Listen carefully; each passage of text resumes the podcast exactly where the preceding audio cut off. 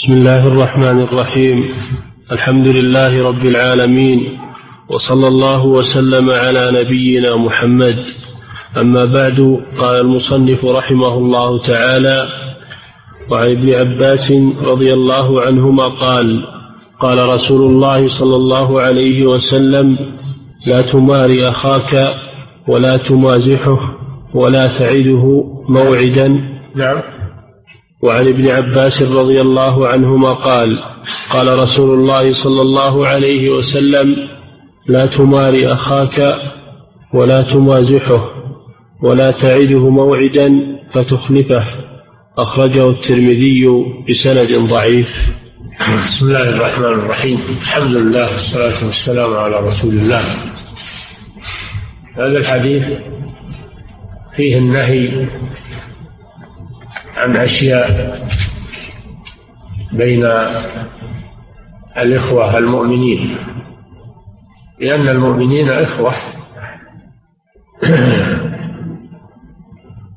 بموجب الإيمان وإن لم يكونوا إخوة في النسب فهم إخوة في الإيمان. ولهذا قال صلى الله عليه وسلم في هذا الحديث نهى عن ثلاثة أشياء. تكدر هذه الأخوة تكدر هذه الأخوة وتؤثر عليها. الشيء الأول قال لا تماري أخاك لا تماري يعني لا تجادله لأن الجدال يثير النفس وقد يحدث شيء من التأثر فيترك الجدال الذي ليس فيه فائدة. الجدال الذي ليس فيه فائدة هذا يترك لأنه يسبب أثرا سيئا بين الإخوان. وأيضا إذا جادلته فكأنك تنقصته. الشيء الثاني لا تمازحه. مراد المزح الكثير. لأنه يدل على الاستخفاف. أما المزح اليسير الذي ليس فيه المزح اليسير الذي ليس فيه تنقص لأحد فلا بأس به. وكان النبي صلى الله عليه وسلم يمزح ولا يقول إلا حقا والشيء الثالث لا تعده وعدا. هذا أشد. لا تعده وعدا فتخلفه. الوفاء بالوعد هذا من صفات المؤمنين. وإخلاف الوعد من صفات المنافقين. فالمنافق كما جاء في الحديث إذا وعد أخلف. أما المؤمن فإذا وعد صدق في وعده. فإذا وعدت أخاك وعدا فاصدق فيه. أولا لأن الوفاء بالوعد من صفات المؤمنين. وثانيا لأن فيه تقوية للأخوة لأنك لو أخلفته صار في نفسه شيء. صار في نفسه شيء عليك. فإخلاف الوعد مذموم لا سيما إذا كان بين المؤمنين. نعم. وعن أبي سعيد الخدري رضي الله عنه قال قال رسول الله صلى الله عليه وسلم خصلتان لا يجتمعان في مؤمن البخل وسوء الخلق. أخرجه الترمذي وفي سنده ضعف. نعم خصلتان لا يجتمعان في مؤمن يعني كامل الإيمان. لا يجتمعان في مؤمن كامل الإيمان. فإذا اجتمع فيه فإيمانه ناقص. الصفة الأولى البخل. والبخل مذموم. لأنه يبغض الإنسان إلى الناس حتى إلى أقاربه. والكرم هذا محمود ويحبب الإنسان حتى إلى أعدائه. وأيضا البخل يحمل على منع الواجبات يحمل على منع أداء الواجبات كالزكاة والنفقة الواجبة. ويمنع من حقوق كثيرة. لأن البخيل لا يحب أن يخرج شيئا فهو صفة ذميمة. قد قال الله جل وعلا الذين يبخلون ويأمرون الناس بالبخل. هذا على صفة الذم. الله والله لا يحب كل مختال فخور. الذين يبخلون ويأمرون الناس بالبخل. ومن يتولى فإن الله غني حميد. فالمؤمن لا يتصف بالبخل بل يتصف بالكرم وبأداء الواجبات المالية التي عليه. والخصلة الثانية سوء الخلق. الخلق الخلق ما يتحلى به الإنسان ما يتحلى به الإنسان من كرم النفس وحسن الطباع. وعكسه سوء الخلق. والله والنبي صلى الله عليه وسلم أثنى على محاسن الأخلاق.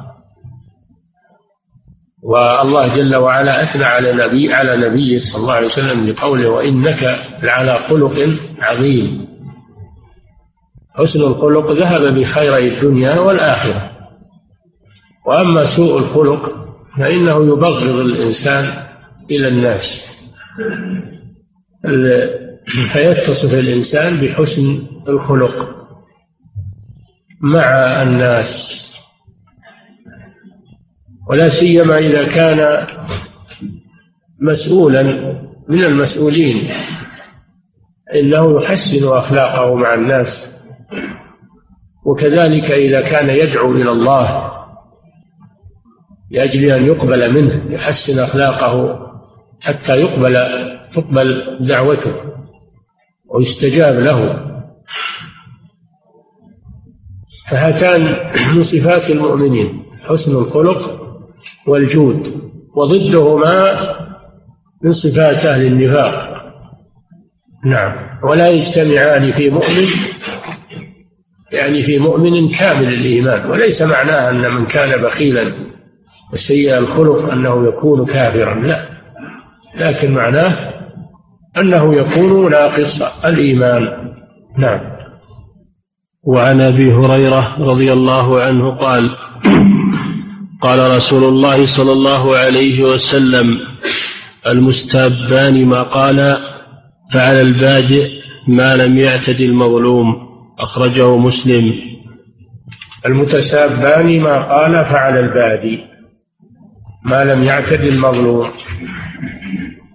متسابان من السباب وهو الشتم من السب وهو الشتم. وسوء الكلام. هذا منهي عنه. ليس المؤمن بالسباب. المؤمن يكرم لسانه ويصونه عن أن يكون سبابا يسب الناس ويشتمهم ويسيء إليهم بالقول. فإذا حدث أن أحدا سب أحدا من الناس فالمسبوب له أن يرد له أن يرد على الساب بمثل ما سبه به من باب القصاص والعدل. ويدفع البغي عن نفسه له ذلك. وإذا عفى عنه وكف لسانه عنه فهو أحسن. ولكن له أن يقتص منه وأن يرد عليه بمثل ما قال في حقه. ويكون الإثم على البادي. المتسابان ما قال من الكلام السيء فعلى البادي يعني عليه الإثم. أنه هو الذي سبب هذا الشيء فيكون الإثم عليه. إلا إذا اعتدى المظلوم المسبوق. سماه مظلوما إذا اعتدى يعني زاد على ما قال في حقه الساب فإنه لا يؤذن له بذلك. هذا ظلم. ويكون إثم الظلم ويكون هذا اعتداء ويكون إثم الاعتداء عليه. يكون إثم الاعتداء والزيادة عليه. فلا يجوز للإنسان أنه يزيد في في الرد على من سبه بل يرد عليه بمثل ما قال فإن زاد فهو معتدي. ويكون الإثم عليه لا على البادي. نعم. وعن أبي صرمة رضي الله عنه قال قال رسول الله صلى الله عليه وسلم من ضار مسلما ضاره الله. ومن شاق مسلما شق الله عليه.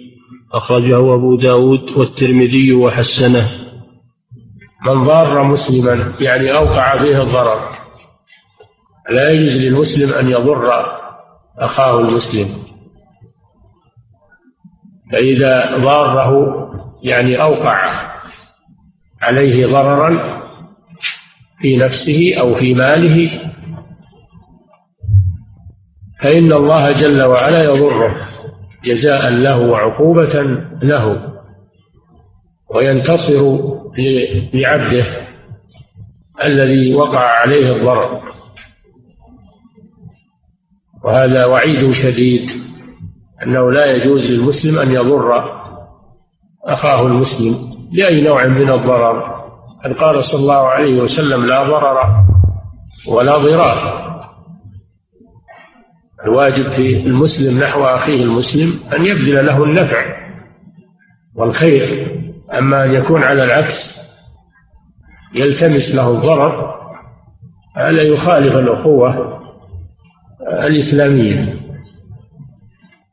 ومن شاق مسلما شق الله عليه يعني حمل مسلما مشقة حمل مسلما مشقة.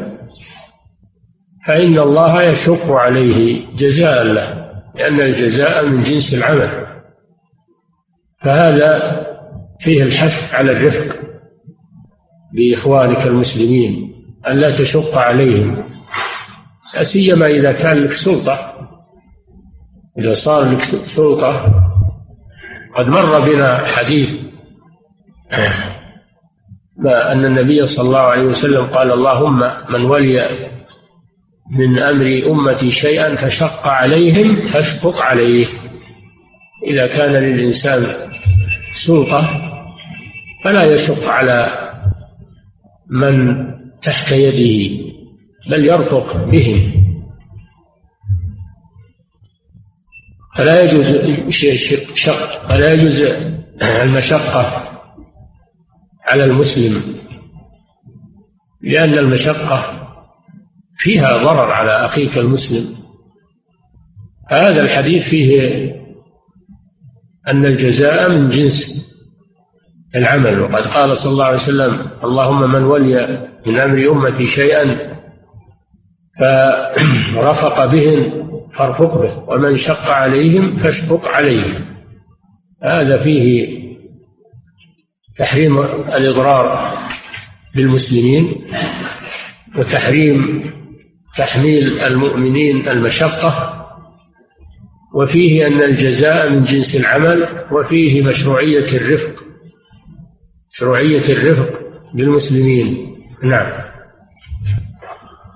وعن أبي الدرداء رضي الله عنه قال قال رسول الله صلى الله عليه وسلم إن الله يبغض الفاحش البذيء.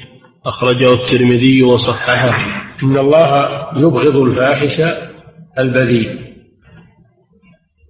هاتان صفات صفتان مذمومتان.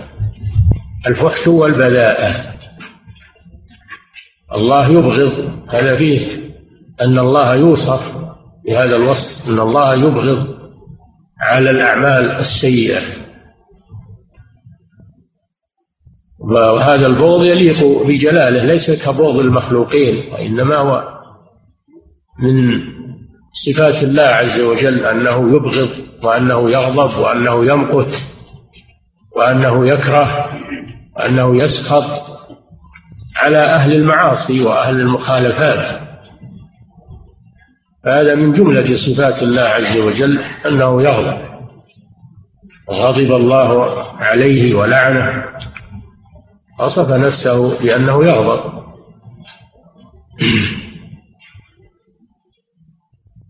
إن الله يبغض الفاحش والفاحش هو الذي يأتي الفحش من القول والعمل. والفحش هو المكروه. هو المكروه البين. المكروه البين الذي يبين للناس من الأفعال القبيحة ومن الأقوال القبيحة. هذا يسمى بالفحش. الله يبغض الفاحش الذي يتصف بهذا الوصف. وأما البذيء فالبذاءة تكون بالكلام البذيء بلسانه الذي يتطاول على الناس بلسانه بالسب والشتم والغيبة والنميمة. هذا كله بلاءة كله بذاءة. وكله شر. والله يبغض أصحاب هاتين الخصلتين. الفاحش الذي لا يتورع عن الحرام من الأقوال والأفعال ولا يستحي. والثاني البذيء الذي لا يحبس لسانه عن الكلام السيء في الناس وسبهم وشتمهم واغتيابهم. والنميمة بينهم هذا بذيء. نعم. أخرجه الترمذي وصححه وله من حديث ابن مسعود رضي الله عنه رفعه ليس المؤمن بالطعان ولا اللعان ولا الفاحش ولا البذي وحسنه. وصححه الحاكم ورجح الدار قطني وقفه. نعم. وهذا الحديث يشهد له الحديث الثاني. أن النبي صلى الله عليه وسلم قال ليس المؤمن بالطعان ولا اللعان ولا الفاحش ولا البذيء. ليس المؤمن يعني كامل الإيمان. لا يتصف المؤمن بهذه الصفات. فإن اتصف بشيء منها فإنه يكون ناقص الإيمان. الطعان الذي يطعن في في الناس يطعن في أنسابهم يطعن في أخلاقهم يطعن في أمورهم. لا يجوز للمسلم أن يطعن في إخوانه المسلمين. وإذا عثر على شيء فإنه يستره ويناصح من فعله بدون أنه يطعن فيه ظاهرا أمام الناس بل يستر على أخيه ويناصحه. ولا اللعان الذي يستعمل اللعن ويعود لسانه اللعن يلعن كل شيء. يلعن قد يلعن نفسه ويلعن زوجته ويلعن أولاده ويلعن دابته ويلعن كل شيء. هذا هذا ناقص الإيمان ليس بمؤمن. يعني ليس لم يحجزه إيمانه. عن اللعن واللعن هو الطرد والإبعاد عن رحمة الله. فإذا دعا على أحد باللعنة فقد قال صلى الله عليه وسلم لعن المؤمن كقتله. إذا دعا على أخيه المؤمن باللعنة قال لعنك الله أو لعنه الله. فهذا مثل قتله في الإثم. هذا مثل قتله في الإثم. اللعن ليس بالهين. يحفظ الإنسان نفسه عن تفوه باللعن. واللعان يعني كثير اللعن. والفاحش هذا مر بنا ومر بنا معنى البذي هذه أربع صفات تجنبها العبد المسلم ويتصف بأضدادها نعم. وعن عائشة رضي الله عنها قالت قال رسول الله صلى الله عليه وسلم لا تسبوا الأموات فإنهم قد أفضوا إلى ما قدموا أخرجه البخاري. نعم هذا فيه النهي عن سب الأموات والوقيعة فيهم وقد علل ذلك بقوله صلى الله عليه وسلم فإنهم قد أفضوا إلى ما عملوا. انتهوا من هذه الدنيا وواجهوا جزاءهم عند الله. فلا فائدة من من سبهم وظاهر الحديث ولو كانوا كفارا. فالميت لا لا يسب ولو كان كافرا لأنه لا فائدة من سبه. وأيضا جاء تعليل ذلك بأنه يؤذي الأحياء. قد يكون هذا الميت له أولاد له ذرية. فإذا سببته أسأت إلى ذريته. فيتجنب المسلم الوقيعة في الأموات. قالوا إلا في مسألة إلا في مسألة التحذير إلا في مسألة التحذير من داعية إلى الضلال أو راو غير مقبول الرواية في الحديث يبين ما فيه من أجل معرفة حاله وألا يغتر به. أو أو بما روى من الحديث هذا لمصلحة راجحة. بيان ذلك لمصلحة راجحة. أما إذا كان سب الميت ليس فيه مصلحة فإنه يتجنب. وقد انتهوا إلى أعمالهم وليس لنا فائدة في الكلام فيهم. نعم. وعن حذيفة رضي الله عنه قال قال رسول الله صلى الله عليه وسلم لا يدخل الجنة قتات متفق عليه. لا يدخل الجنة قتات هذا وعيد شديد. والقتات هو النمام. وقد جاء في بعض الألفاظ لا يدخل الجنة نمام. وهذا وعيد شديد. والقتات والنمام بمعنى واحد. والنمام هو الذي ينقل الحديث بين الناس على وجه الإفساد. ينقل الحديث بين الناس على وجه الإفساد والوشاية. لأجل أن يفكك المجتمع ويوقع العداوة بين المسلمين. هذا نمام الله جل وعلا يقول ولا تطع كل حلاف مهين هماز مشاء بنميم. والنميمة من كبائر الذنوب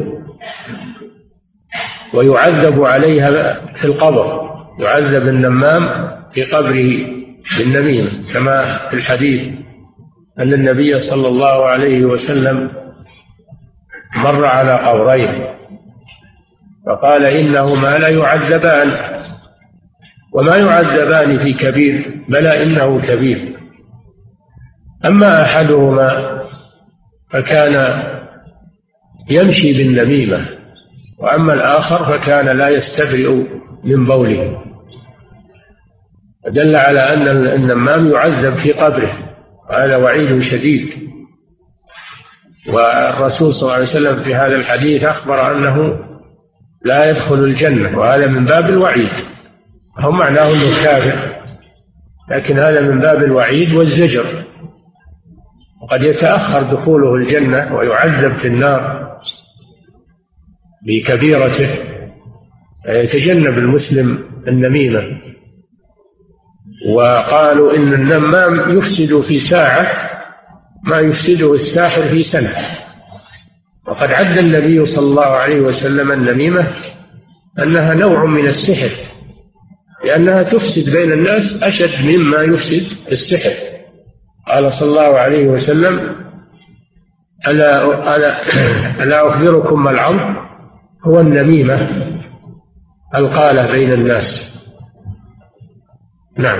ما العرض؟ قال هو آه، القالة بين الناس الذين ينقلون الحديث بين الناس على وجه ألا أخبركم ما العرض؟ قال صلى الله عليه وسلم ألا أخبركم ما العوض هو النميمة القالة بين الناس.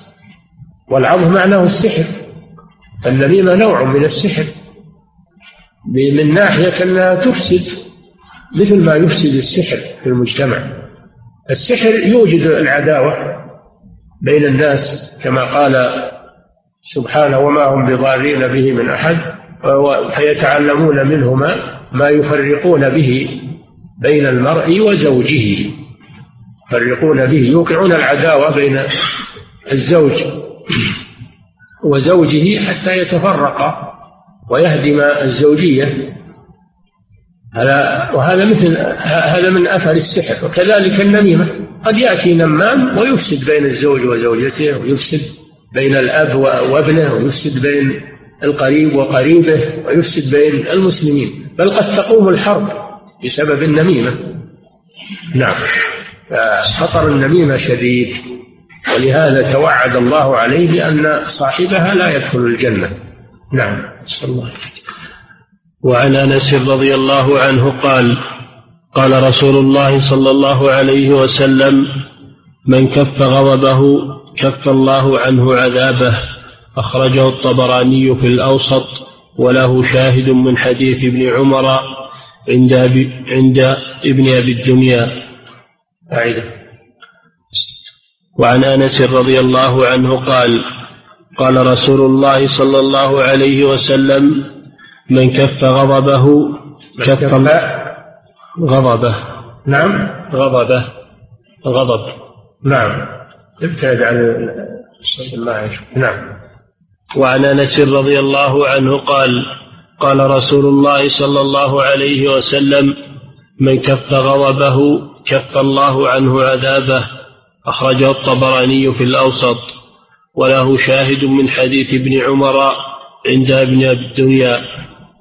نعم هذا مر بنا أن رجلا قال للنبي صلى الله عليه وسلم أوصني وأوجز. فقال له النبي صلى الله عليه وسلم لا تغضب. كرر عليه قال لا تغضب. الغضب سجية للإنسان. الإنسان يغضب ولكن إذا غضب فإنه يكف غضبه. وهذا الحديث من كف غضبه. يعني من غضب وكف غضبه فإن الله جل وعلا وعده بالأجر والثواب. كف الله عنه النار يوم القيامة. جزاء من جنس العمل. الله جل وعلا يقول وإذا ما غضبوا هم يغفرون. إذا ما غضبوا هم يغفرون. فإذا غضب الإنسان فإنه لا ينفذ غضبه بل يمسك نفسه عن تنفيذ الغضب. فإذا كف غضبه كف الله عنه النار يوم القيامة. هذا هذا فيه فيه فضل كف الغضب. وفي الحديث الصحيح أن النبي صلى الله عليه وسلم قال ليس الشديد بالسرعة إنما الشديد الذي يملك نفسه عند الغضب. الذي يملك نفسه ويمنعها من تنفيذ الغضب هذا هو الشديد وهو القوي. فهذا فيه الترغيب في أن الإنسان إذا غضب فإنه يصبر ولا ينفذ غضبه. نعم. وعن أبي بكر الصديق رضي الله عنه قال قال رسول الله صلى الله عليه وسلم لا يدخل الجنة خب ولا بخيل ولا سيء الملكة. ملكة الله ولا سيء الملكة.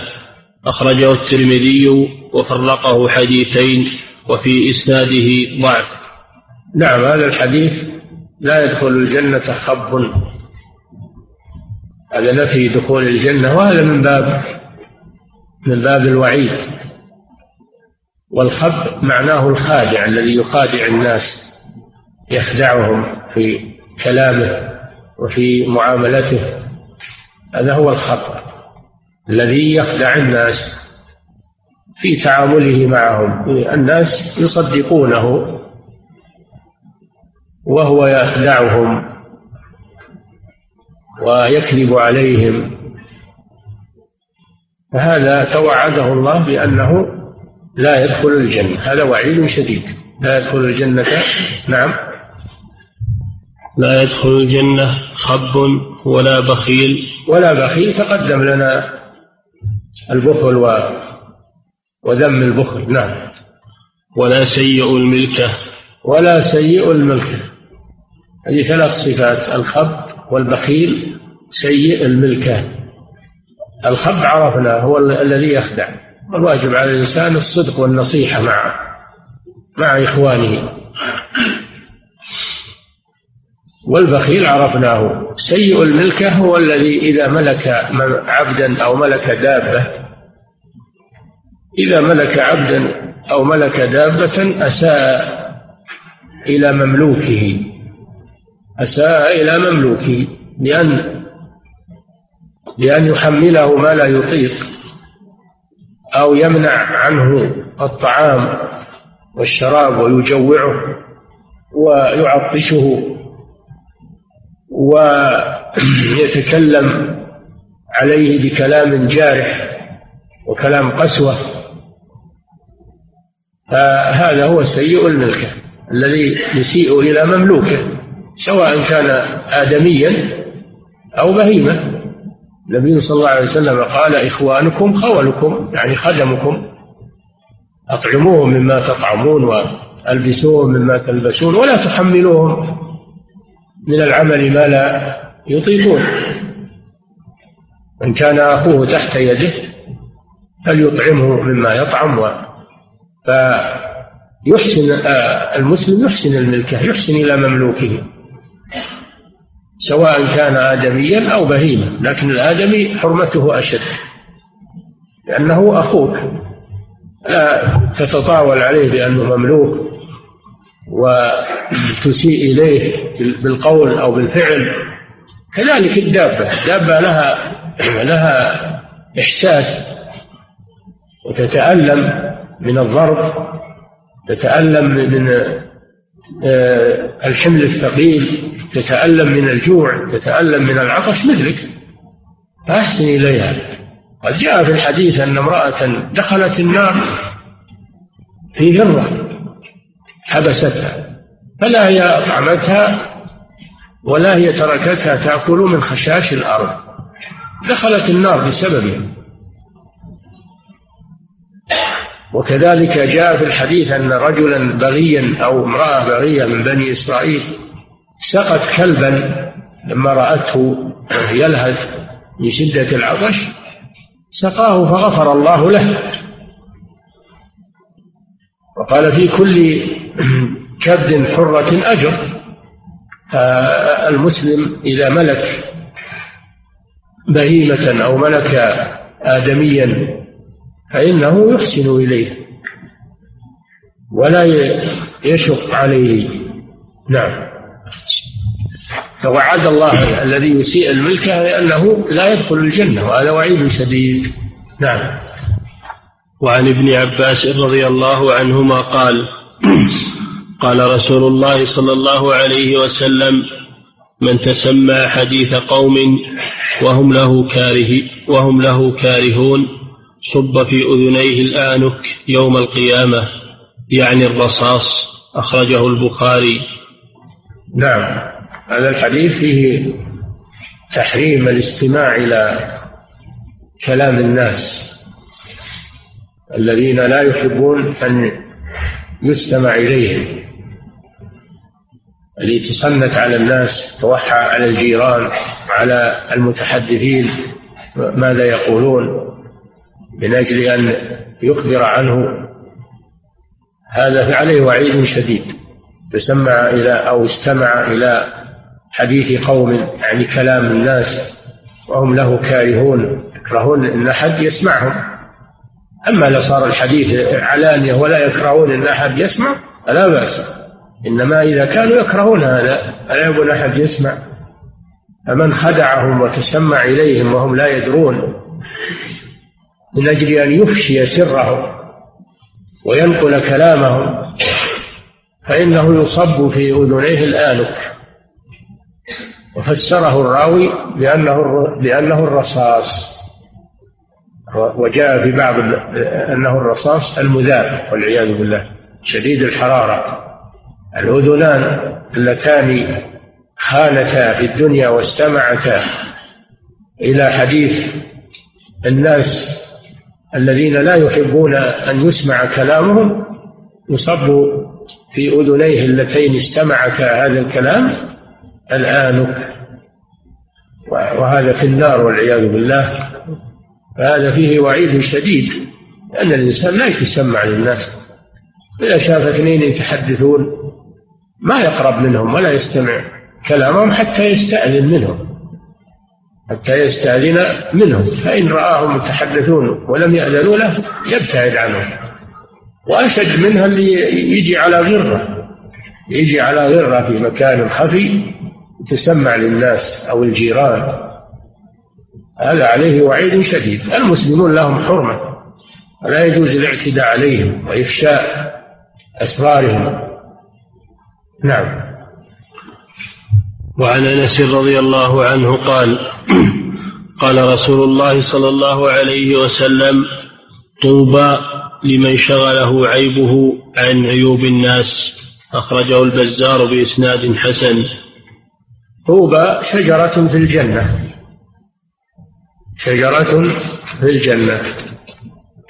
تكون لمن شغله عيبه عن عيوب الناس.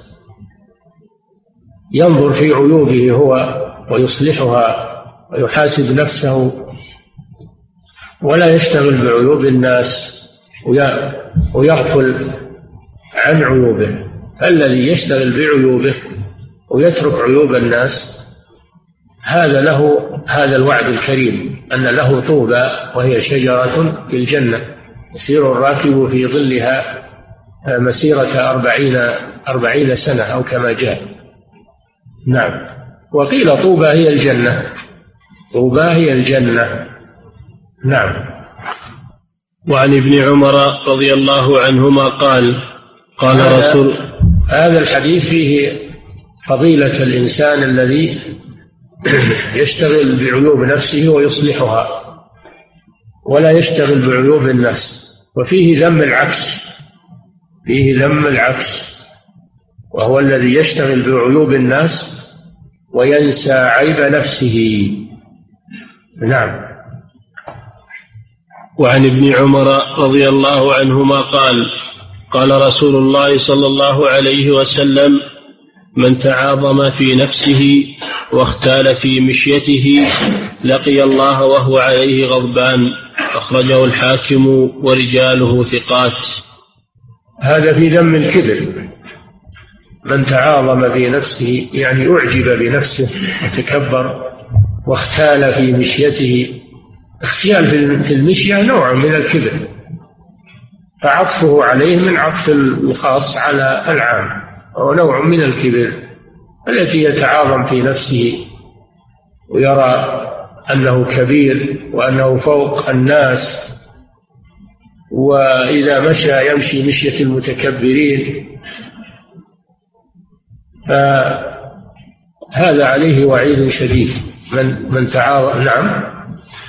من تعاظم في نفسه واختال في مشيته لقي الله وهو عليه غضبان. هذا وعيد شديد. لقي الله يوم القيامة وهو عليه غضبان. غضب الله جل وعلا لا يقوم له شيء. فهذا وعيد شديد على من على من تكبر في نفسه وتعاظم في نفسه على الناس. والواجب على الإنسان التواضع. مع الناس ومع إخوانه لأنه ضعيف. كيف يتعاظم وهو ضعيف مثل الناس أو أقل منهم؟ قد يكون في الناس من هو خير منه ومن هو أحسن منه. الإنسان يستصغر نفسه يستصغر نفسه ولا يعجب بنفسه وإذا مشى يمشي مشية المتواضعين. ويرفق في مشيته لأن الاختيال بالمشية مظهر من مظهر التكبر. الاختيال في المشية مظهر من مظاهر التكبر. فالإنسان يتواضع. ومن تواضع لله رفعه. ومن تعاظم في نفسه غضب الله عليه. هذا فيه وصف فيه إثبات الغضب لله عز وجل وأنه صفة من صفاته وفيه تحريم الكبر وإعجاب المرء بنفسه. نعم. رضي الله عنهما قال قال رسول الله صلى الله عليه وسلم العجلة من الشيطان. أخرجه الترمذي وقال حسن. العجلة من الشيطان. العجلة يعني التسرع في الأمور. التسرع في الأمور. فالمؤمن لا يتسرع في الأمور وإنما يتأنى. وربما أن التسرع يضر. كما قال تعالى يا أيها الذين آمنوا إن جاءكم فاسق بنبأ فتبينوا أن تصيبوا قوما بجهالة فتصبحوا على ما فعلتم نادمين. قد يستعجل الإنسان فتكون عجلته ندامة ولو أنه تأنى وتروى في الأمور لكان في ذلك الخير لكان في ذلك الخير. فالعجلة مذمومة الأصل أن العجلة مذمومة في الأمور إلا في أمور العبادات. أمور العبادات الإنسان يسرع إليها. ويعجل إليها لئلا تفوت. ولا يتأنى. سارعوا إلى مغفرة من ربكم. سابقوا إلى مغفرة من ربكم. فالأمور أمور العبادات ما تحتاج إلى الإنسان يتأنى وإنه بل تحتاج إلى مبادرة لئلا تفوت. وأما غير أمور العبادات الإنسان يتأنى فيها. ولا يستعجل في الأمور. وقد أثنى النبي صلى الله عليه وسلم على أشج عبد القيس وقال إن فيك خصلتين يحبهما الله ورسوله. الحلم والأنات. الحلم يعني ضد ضد الغضب والأنات التأني في الأمور وعدم العجلة في الأمور الحكم على الناس والحكم في الأشياء بمجرد ما تسمع شيء تبادر بالحكم بل تأنى ربما يكون هذا الذي بلغك كذب ربما يكون الذي قال لك غير متثبت. فلا تتعجل في في الأمور. وكذلك حتى في أمور نفسك الخاصة البيع والشراء والمعاملات. إذا تأنيت وترويت يكون هذا أحسن من ال... يكون هذا أحسن من العجلة ومن المغامرة. حتى في أمور العبادات في البيع والشراء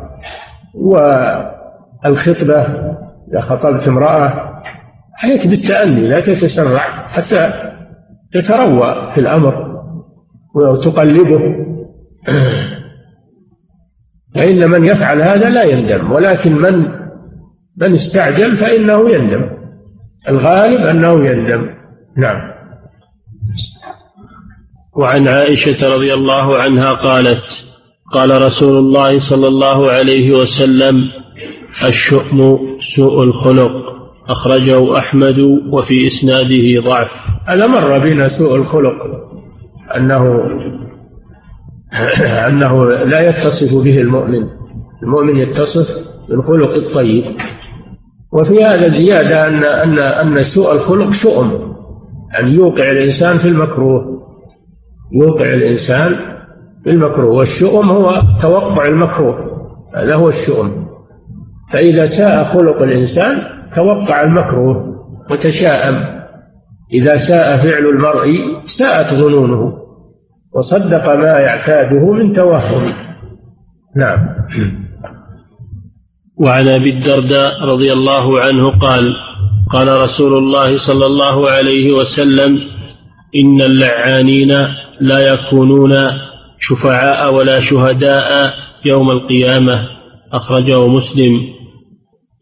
مر بنا حديث ليس المؤمن بالطعان ولا باللعان.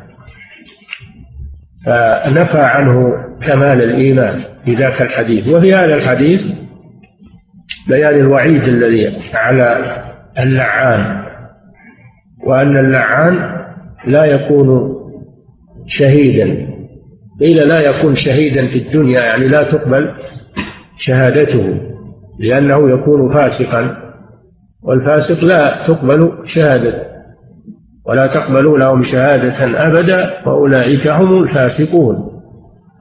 وقيل لا يكون شهيدا يوم القيامة على الأمم كما قال تعالى كذلك جعلناكم أمة وسطا لتكونوا شهداء على الناس. شهداء على الناس في أي شيء؟ في أن الرسل بلغوهم. يشهدون على الناس أن الرسل بلغت الأمم لأنكم وجدتم في القرآن قصة قوم نوح. وقوم هود قوم صالح وقوم شعيب. القرآن قص عليكم خبر الأمم والقرآن من عند الله عز وجل. أنتم تشهدون على الأمم أن رسلهم بلغوهم لكن اللعان ما يكون شهيدا يوم القيامة. وهذا فيه فضل لهذه الأمة. تكونوا شهداء على الناس هذا فيه فضل. فيه فضل ولهذا قال وكذلك جعلناكم أمة وسطا أي عدولا خيارا لتكونوا شهداء على الناس. فاللعان لا يكون مع الأمة في هذا الشيء أنه يشهد على الناس يوم القيامة. هذا من باب العقوبة باب العقوبة. فهو لا يكون شهيدا لا في الدنيا ولا في الآخرة حتى يتوب إلى الله. ويترك اللعن تفوه باللعن. كثير من الناس ما يبالي باللعن واعتاد لسانه ذلك بل يلعن من هو أحب إليه وحتى من باب المزح يستعملون هذا من باب المزح والصداقة بينهم هذا هذا والعياذ بالله خلق سيء. ولا يكون شفيعا. ولا يكون شفيعا يوم القيامة لأن أهل الإيمان يشفعون يوم القيامة في أصحاب الكبائر. الشفاعة معناها الوساطة في الخير. الشفاعة هي الوساطة في تحصيل المطلوب. فيوم القيامة يكون هناك شفاعة بشرطين شفاعة عند الله بشرطين. الشرط الأول إذن الله للشافع أن يشفع. الشرط الثاني رضا الله عن المشفوع فيه بأن يكون من أهل الإيمان. إنسان مؤمن استحق دخول النار أو دخلها بكبيرة أو كبائر فعلها يشفع له الشفعاء يوم القيامة فيخرج من النار. ومن جملة الشفعاء المؤمنون. فالأنبياء يشفعون والأولياء يشفعون والأفراط وهم الذين ماتوا صغارا من أولاد المسلمين يشفعون لآبائهم يوم القيامة. فهذا اللعان الذي كان يلعن في الدنيا ويشتم ويسب هذا لا يكون شافعا عند الله يوم القيامة. إهانة له. هذا وعيد شديد على هذه الجريمة وهي جريمة التفوه باللعن. تعويد اللسان اللعن. نعم هذا يتساهل فيه كثير من الناس. نعم. وعن وعن معاذ بن جبل رضي الله عنه قال قال رسول الله صلى الله عليه وسلم من عير أخاه بذنب لم يمت حتى يعمله. أخرجه الترمذي وحسنه وسنده منقطع. من عير أخاه بذنب يعني تنقصه تنقص أخاه بذنب وذكر ذنبه. الواجب ستر المسلم الواجب ستر المسلم مع مناصحته. أما إذا عيره وتنقصه ونبذه بهذا الذنب فإن الله يبتليه فإن الله يبتليه في أن يقع في مثل هذا الذنب عقوبة له. فإذا عيرت أخاك بذنب فعله فإن الله يبتليك بأن تقع في مثله عقوبة لك. فهذا فيه تحريم تعيير المسلمين بذنوبهم وذكر آه، عيوبهم. الواجب على المسلم أن يستر أخاه المسلم من ستر مسلما ستره الله الدنيا والآخرة لكن مع النصيحة أو تستر وتسكت بل تناصحه فيما بينك وبينه إشفاقا عليه ورحمة به.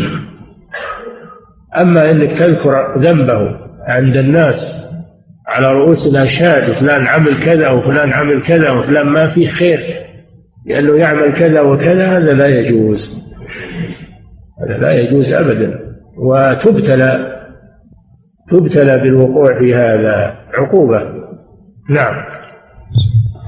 وعن بهز بن حكيم عن أبيه عن جده رضي الله عنه قال قال رسول الله صلى الله عليه وسلم ويل للذي يحدث فيكذب ليضحك به القوم ويل له ثم ويل له أخرجه الثلاثة وإسناده قوي.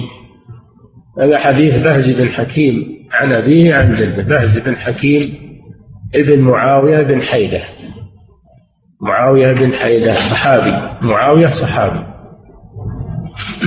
عن أبيه عن جده رضي الله عنه أن رسول الله صلى الله عليه وسلم نعم قال قال رسول الله صلى الله عليه وسلم ويل ويل للذي يكذب ليضحك الناس.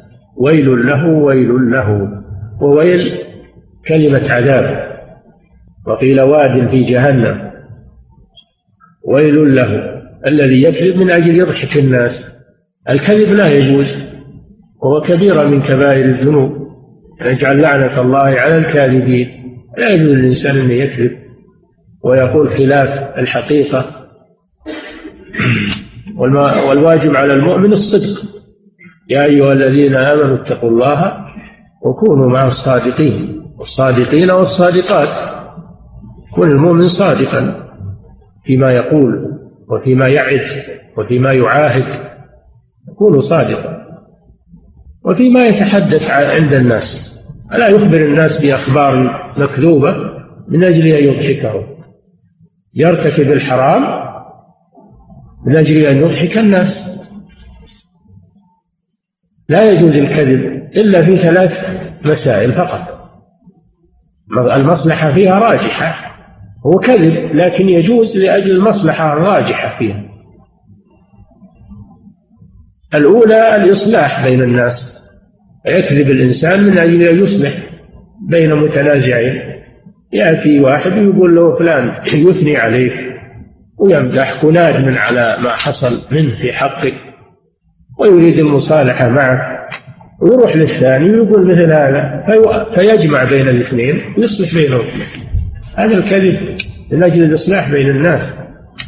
المصلحة فيه راجحة فيجوز هذا. الثانية في الحرب الحرب خدعة. يجوز الكذب في الحرب لأجل خد... لأجل خديعة العدو. لأجل خديعة العدو. والمسألة الثالثة بين الزوجين لأجل إصلاح العشرة. فالزوج يكذب على زوجته والزوجة تكذب على زوجها من أجل إصلاح العشرة بينهم. يقول أنا أحبك وأنا أقدرك وتقول هي كذلك أنا أحبك وأنا راغبة فيك وما أشبه ذلك ولو كان ما هو صحيح. من أجل بقاء العشرة بينهما مصلحة راجحة فيها. وما عدا هذه الثلاث الكذب حرام. ولا يقول أنا بكذب على لسان ضحك الناس. حرام. كذب حرام. ويدخل في هذا أصحاب التمثيليات الذين يضحكون الناس بالهزليات و ويأتون بشيء ليس واقعا بل هو كذب من أجل أن يضحكوا الناس. يدخل في هذا. نعم. وعن أنس رضي الله عنه عن النبي صلى الله عليه وسلم قال كفارة من اغتبته أن تستغفر له. رواه نعم. كفارة من اغتبته أن تستغفر له. نعم. رواه. رواه الحارث ابن أبي أسامة بإسناد ضعيف. نعم. الغيبة حرام كما سبق وهي كبيرة من كبائر الذنوب. والغيبة ذكرك أخاك بما يكره في حال غيبته. تتحدث عنه في المجالس تذكر مساوئه. هذه غيبة. الله جل وعلا يقول ولا يغتب بعضكم بعضا. أيحب أحدكم أن يأكل لحم أخيه ميتا فكرهتموه الغيبة كبيرة من كبائر الذنوب. فإذا وقع منك غيبة لأخيك ثم ندمت ثم ندمت وتبت فإن هذا لا يكفي. لأن هذا حق آدمي. وحق الآدمي لا يسقط إلا بمسامحته. من كان له من كان عنده لأخيه مظلمة من مال أو عرض فليتحلل منه اليوم. فحق الآدميين لا يسقط بالتوبة إلا إذا سمحوا به. فإذا اغتبت أحدا وأردت التوبة فإنك تطلب المسامحة منه. إلا في حالتين إلا في حالتين. الحالة الأولى إذا ما إذا راح ولا تقدر على ولا تقدر على طلب المسامحة منه. راح ولا تدري وين هو أو مات. هذه حالة. هذا تستغفر له وتثني عليه. في المجالس التي اغتبته فيها. تستغفر له وتثني عليه في المجالس التي اغتبته فيها. الحالة الثانية إذا كان إذا أخبرته يغضب ولا يقبل ولا يقبل أنه يعفو عنك بل يغضب ويشتد العداوة بينك وبينه فدرء المفاسد مقدر ففي هذه الحالة تستغفر له وتثني عليه. في هاتين الحالتين. حالة ما إذا تعذر طلب المسامحة منه لموته أو غيبته. والحالة الثانية إذا كان إخباره بغيبتك له يسبب حرجا أكثر لأنه يغضب وأنه تحدث قطيعة بينك وبينه ولا يسمح. في هذه الحالة يكفي أنك تستغفر له وتثني عليه. نعم. وعن عائشة وعن عائشة قالوا, قالوا يستثنى من الغيبة أشياء للمصلحة الراجحة. مثل الذي يشتكي ظالما ويقول ظلمني وأكل مالي. هذه غيبة لكنها لأجل التوصل إلى الحق. يذكر ظلمه عند الحاكم من أجل أن يتوصل إلى حقه. وقد قال صلى الله عليه وسلم لي الواجد يعني الغني لي الواجد ظلم. حل عرضه وعقوبته. عرضه شكايته وعقوبته حبسه لأنه ما له عذر في منع الحق ووفاء الدين. الحالة الثالثة حال الفتوى. إذا جئت تستفتي في حق شخص تريد أيضا أخذ حقك كما قالت آه، هند بنت عتبة للنبي صلى الله عليه وسلم إن أبا سفيان رجل شحيح. قالت شحيح هذا غيبة لا يعطيني ما يكفيني وولدي. قال صلى الله عليه وسلم خذي ما يكفيك وولدك بالمعروف. فهي ذكرت هذا من أجل أن يفتيها الرسول صلى الله عليه وسلم بالحق في حق هذا الشخص. كذلك في الحسبة إذا كان إذا كان القصد من اغتيابه الاحتساب عليه ومنعه من المنكر بأن تذهب إلى مركز الهيئة أو إلى رجال الحسبة تقول لهم فلان يفعل كذا فلان يترك الصلاة فلان يسكر فلان يعمل كذا هذا غيبة لكن هذا من أجل إنكار المنكر والأخذ على يد الظالم. يعني الحالة تجوز الغيبة. نعم. وعن عائشة رضي الله عنها قالت قال رسول الله صلى الله عليه وسلم أبغض الرجال إلى الله الألد الخصم أخرجه مسلم. هذا كما سبق فيه وصف الله جل وعلا بأنه يبغض لأنه يبغض. الله يبغض الألد الخصم والألد هو الذي يخاصم بالباطل والذي يشتد يشتد في الخصومة ولا يرعوي. قال تعالى وهو ألد الخصام. تنذر به قوما لدا. فالألد هو الشديد الخصومة الذي لا يرعوي. الله جل وعلا يبغض هذا الصنف من الناس. الإنسان إذا خاصم فإنه يخاصم بالطرق الشرعية يتوصل إلى حقه ولا يشتد في الخصومة ويرتكب ال... يرتكب الحيل من أجل أن يتغلب على خصمه بل يخاصم إن كان عنده بينه يجيب بينه و... وإن كان ما عنده بينه يرضى. بيمين المدعى عليه ولا يلجأ إلى خصومات ومنازعات ولا يقبل الحكم الشرعي. وكل ما وجه فإنه لا يتوجه ويروح يروح يدور الحيل ويلجأ إلى الدوائر يروح للتمييز يروح لمجلس القضاء الأعلى وهو يعرف أنه ما هو على حق. لكن يريد أن يحسب القضية ويلبس. هذا هو ألد الخصام. هذا يبغضه الله يوم القيامة. الإنسان إذا تبين له الحكم الشرعي فإنه ينقاد ويرهب فلا وربك لا يؤمنون حتى يحكموك فيما شجر بينهم ثم لا يجدوا في أنفسهم حرجا مما قضيت ويسلموا تسليما. نعم. باب الترغيب في مكارم الأخلاق. يكفي نعم. فضيلة الشيخ من كان يتجسس على الناس وعلى عوراتهم ثم تاب فهل يجب عليه أن يتسامح منهم أو تكفي التوبة؟ تكفي التوبة وأن يكف عن هذا الشيء. أن يكف عن هذا الشيء. قال الله جل وعلا ولا تجسسوا ولا تجسسوا ولا يغتب بعضكم بعضا. إلا إذا كان المتجسس عليه فيه خطورة على المسلمين. إذا كان المتجسس عليه فيه خطورة على المسلمين. كالسارق وقاطع الطريق ومرتكب جريمة أو يروج مخدرات أو فيه خطورة على المسلمين فيتجسس عليه من أجل كف شره. هذا لا بأس به. نعم. فضيلة الشيخ يقول السائل هل يجوز ذكر محاسن الميت بعد وفاته؟ نعم.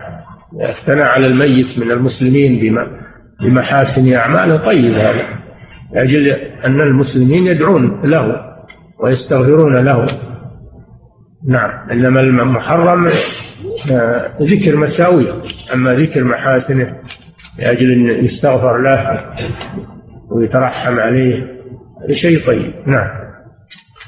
فضيلة الشيخ هل يجوز لعن الشيطان كأن يقول الله يلعن شيطانك؟ الشيطان ملعون. لو ما لعنت أنت هو ملعون. لعنه الله. وش الفائدة انك تلعن الشيطان؟ ورا ما تشوف نفسك. تشوف نفسك وتقصيرها وتحاسب نفسك. واما لعن الشيطان ما يفيدك شيء لأن الشيطان ملعون لو ما لعنته. ولكن الواجب إنك تحاسب نفسك أنت تتوب إلى الله عز وجل. ولا تقول هذا من الشيطان وتترك نفسك تلتمس لها العذر تقول هذا قضى وقدر وهذا من الشيطان وهذا وهذا. هذا ما يجوز الاحتجاج على المعاصي بالقدر والقضاء أو بأن هذا من الشيطان. هذا ما يكفيك ولا ينفعك شيء. لكن عليك تحاسب نفسك تتوب إلى الله عز وجل وتستعيذ من الشيطان. المشروع لك الاستعاذة من الشيطان. وإما ينزغنك من الشيطان نزغ استعذ بالله. ما قال تلعن الشيطان؟ قال فاستعذ بالله إنه هو السميع العليم. نعم. فضيلة الشيخ هل الحديث عن أمور النكاح وتفاصيله يعد من الفحش والبداءة. نعم. هل الحديث عن أمور النكاح وتفاصيله يعد من الفحش والبذاءة يعني ذكر الجماع تفاصيله لا يجوز هذا لأن هذا من من الكلام البذيء. وجاء الوعيد في أن الرجل يفضي إلى زوجته ثم يتحدث بما جرى بينهما والمرأة يفضي إليها زوجها فتتحدث بما جرى بينهما. هذا عليه وعيد شديد. لا يجوز الكلام في الجماع وما يثير الشهوة. هذا من من الوقاحة وقلة الحياء. نعم. فضيلة الشيخ كذب الرجل. إذا كذب الرجل ليضحك الناس وهم يعلمون أنه كاذب وهو ما يسمى بالطرفة والنكت. هل يدخل هذا في الوعيد؟ النبي صلى الله عليه وسلم كان يمزح ولا يقول إلا حقا. فلا يكذب الإنسان من أجل يضحك الناس. إذا ذكر لهم نكتة أو طرفة تضحكهم وهي صحيحة هذا لا بأس به. إذا كانت طرفة أو نكتة صحيحة واقعة يذكرها من أجل أن يروح عن الناس. هذا لا بأس به. كان النبي صلى الله عليه وسلم يمزح ولا يقول إلا حقا. يعني شيء واقع شيء صدق. نعم.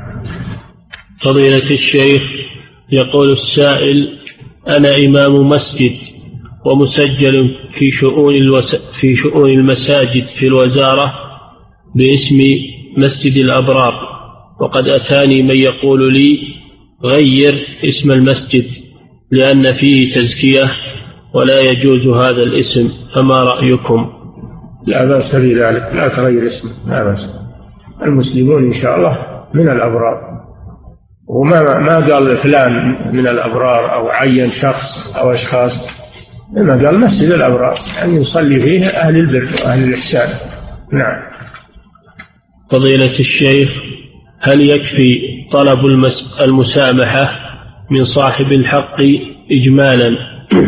كقول حللني وسامحني لأني أخطأت عليك. يكفي. قال إني أخطأت في حقك فأطلب منك المسامحة. ولم يطلب منه ذاك لم يطلب منه التفصيل فإنه يكفي. نعم. فضيلة الشيخ نقل النوادر الواردة في كتب الأدب من أجل إيناس الضيوف والأصحاب مع تصدير الكلام بقول ذكر أو نقل بصيغة التمريض. هل يعد هذا من الكذب المذموم؟ إذا كانت هذه النوادر أنها واقعة فلا بأس بذكرها لا بأس بذكرها. وإذا كانت في كتاب والمؤلف معروف بالديانة والثقة فلا بأس أن تقول ذكر ذكر فلان في كتابه كذا. كابن الجوزي مثلا في نوادر الحمقى والمغفلين. ابن الجوزي إمام جليل. فإذا نسبتها إلى الكتاب يكفي هذا. لكن لا تكثر من هذا يمكن هذا شغلك. لكن بعض الأحيان هذا مثل الملح للطعام. مثل الملح للطعام. لا يكون مهنة الهزل والتضحيك و... بل إذا جاءت مناسبة أو حصل سآمة في المجلس وجبت شيء من هذا النوع لا بأس. نعم. فضيلة الشيخ هناك بعض الإخوة يظهر صفة الالتزام كإعفاء اللحية لكن لا يرد السلام على أحد الأخوة منذ شهور بزعم أن هذا الأخ الثاني قد ظلمه. نرجو نصيحة للأخوين وهما الآن يسمعان. هذا في حديث عن الرسول صلى الله عليه وسلم حديث صحيح لا يحل لمؤمن أن يهجر أخاه فوق ثلاث. لا يحل يعني حرام أن يهجر أخاه فوق ثلاث يلتقيان فيعرض هذا ويعرض هذا وخيرهما الذي يبدأ بالسلام. فلا يجوز لك تهجر فوق ثلاث أيام بل يجب المصالحة. وثلاثة الأيام رخصة ما لو لو أنك ما هجرت أبد يكون أحسن لكن إذا كان ولا بد ورخص لك ثلاثة أيام فقط لأجل يزول ما في نفسك. ولو تركت الهجر نهائيا يكون أحسن. نعم. فضيلة الشيخ هل يجوز للرجل هل يجوز للرجل المتزوج من اثنتين وإحداهن ناشز أن يأخذ من أيامها ويبقى عند الأخرى حتى يؤدبها حتى يؤدب يؤدبها وتعود للطاعة؟ الناشز ليس لها حق. الناشز ليس لها حق على زوجها فيأخذ أيامها للمرأة المطيعة. نعم. فضيلة الشيخ تقول السائلة أنا طالبة في الصف الثاني متوسط وجاء في الكتاب في وجاء في كتاب الفقه كلمات أرجو توضيحها. واحد على مليء ثانيا الطلاق البائن. هذه يسأل عنها المدرسة أو المدرس ما دامت في المقرر. أنا ما أنا بشرح الآن كتب المقررات. اسألي عنها المدرس أو المدرسة أو راجعي شرحها. نعم. فضيلة الشيخ الذي يمشي وهو مسبل الإزار هل تعتبر مشيته مشية المختال؟ إسبال الإزار كبيرة من كبائر الذنوب. قال صلى الله عليه وسلم ما كان أسفل الكعبين فهو في النار. إسبال الإزار كبيرة من كبائر الذنوب. فإذا كان معها استكبار هذه كبيرة ثانية. يجتمع يجتمع الكبر ويجتمع الإسبال جريمتان كبيرتان من كبائر الذنوب. نعم. فضيلة الشيخ يقول السائل ذهبت للعمرة مع نعم. زوجتي نعم يقول السائل نعم. ذهبت للعمرة مع زوجتي ومعنا طفلان صغيران دون التمييز ولم أنوي الإحرام عنهما ولذلك لم أجنبهما محظورات الإحرام وبعد ذلك قالت زوجتي إني نويت الإحرام عنهما فهل علينا شيء ليس عليكما شيء لأنك أنت وليهما أنت الولي. وما دام لم تنوي عنهما الإحرام فليس عليهما شيء. نعم. فضيلة الشيخ الأحاديث التي وردت في بيان صفات المنافقين كالكذب والخيانة وإخلاف الوعد. نعم. الأحاديث التي وردت في بيان صفات المنافقين كالكذب والخيانة وإخلاف الوعد هل معنى أن من فعلها ولو قليلا يكون فيه خصلة من النفاق؟ أم المراد من كانت له سجية وعادة؟ من فعلها كانت كانت من خصال النفاق فيه حتى يدعها. قال الرسول صلى الله عليه وسلم حتى يدعها. فإذا تركها فإنه يبرأ منها. أما إذا فعلها ولم يتركها فإنه يكون فيه خصلة من خصال النفاق. نعم.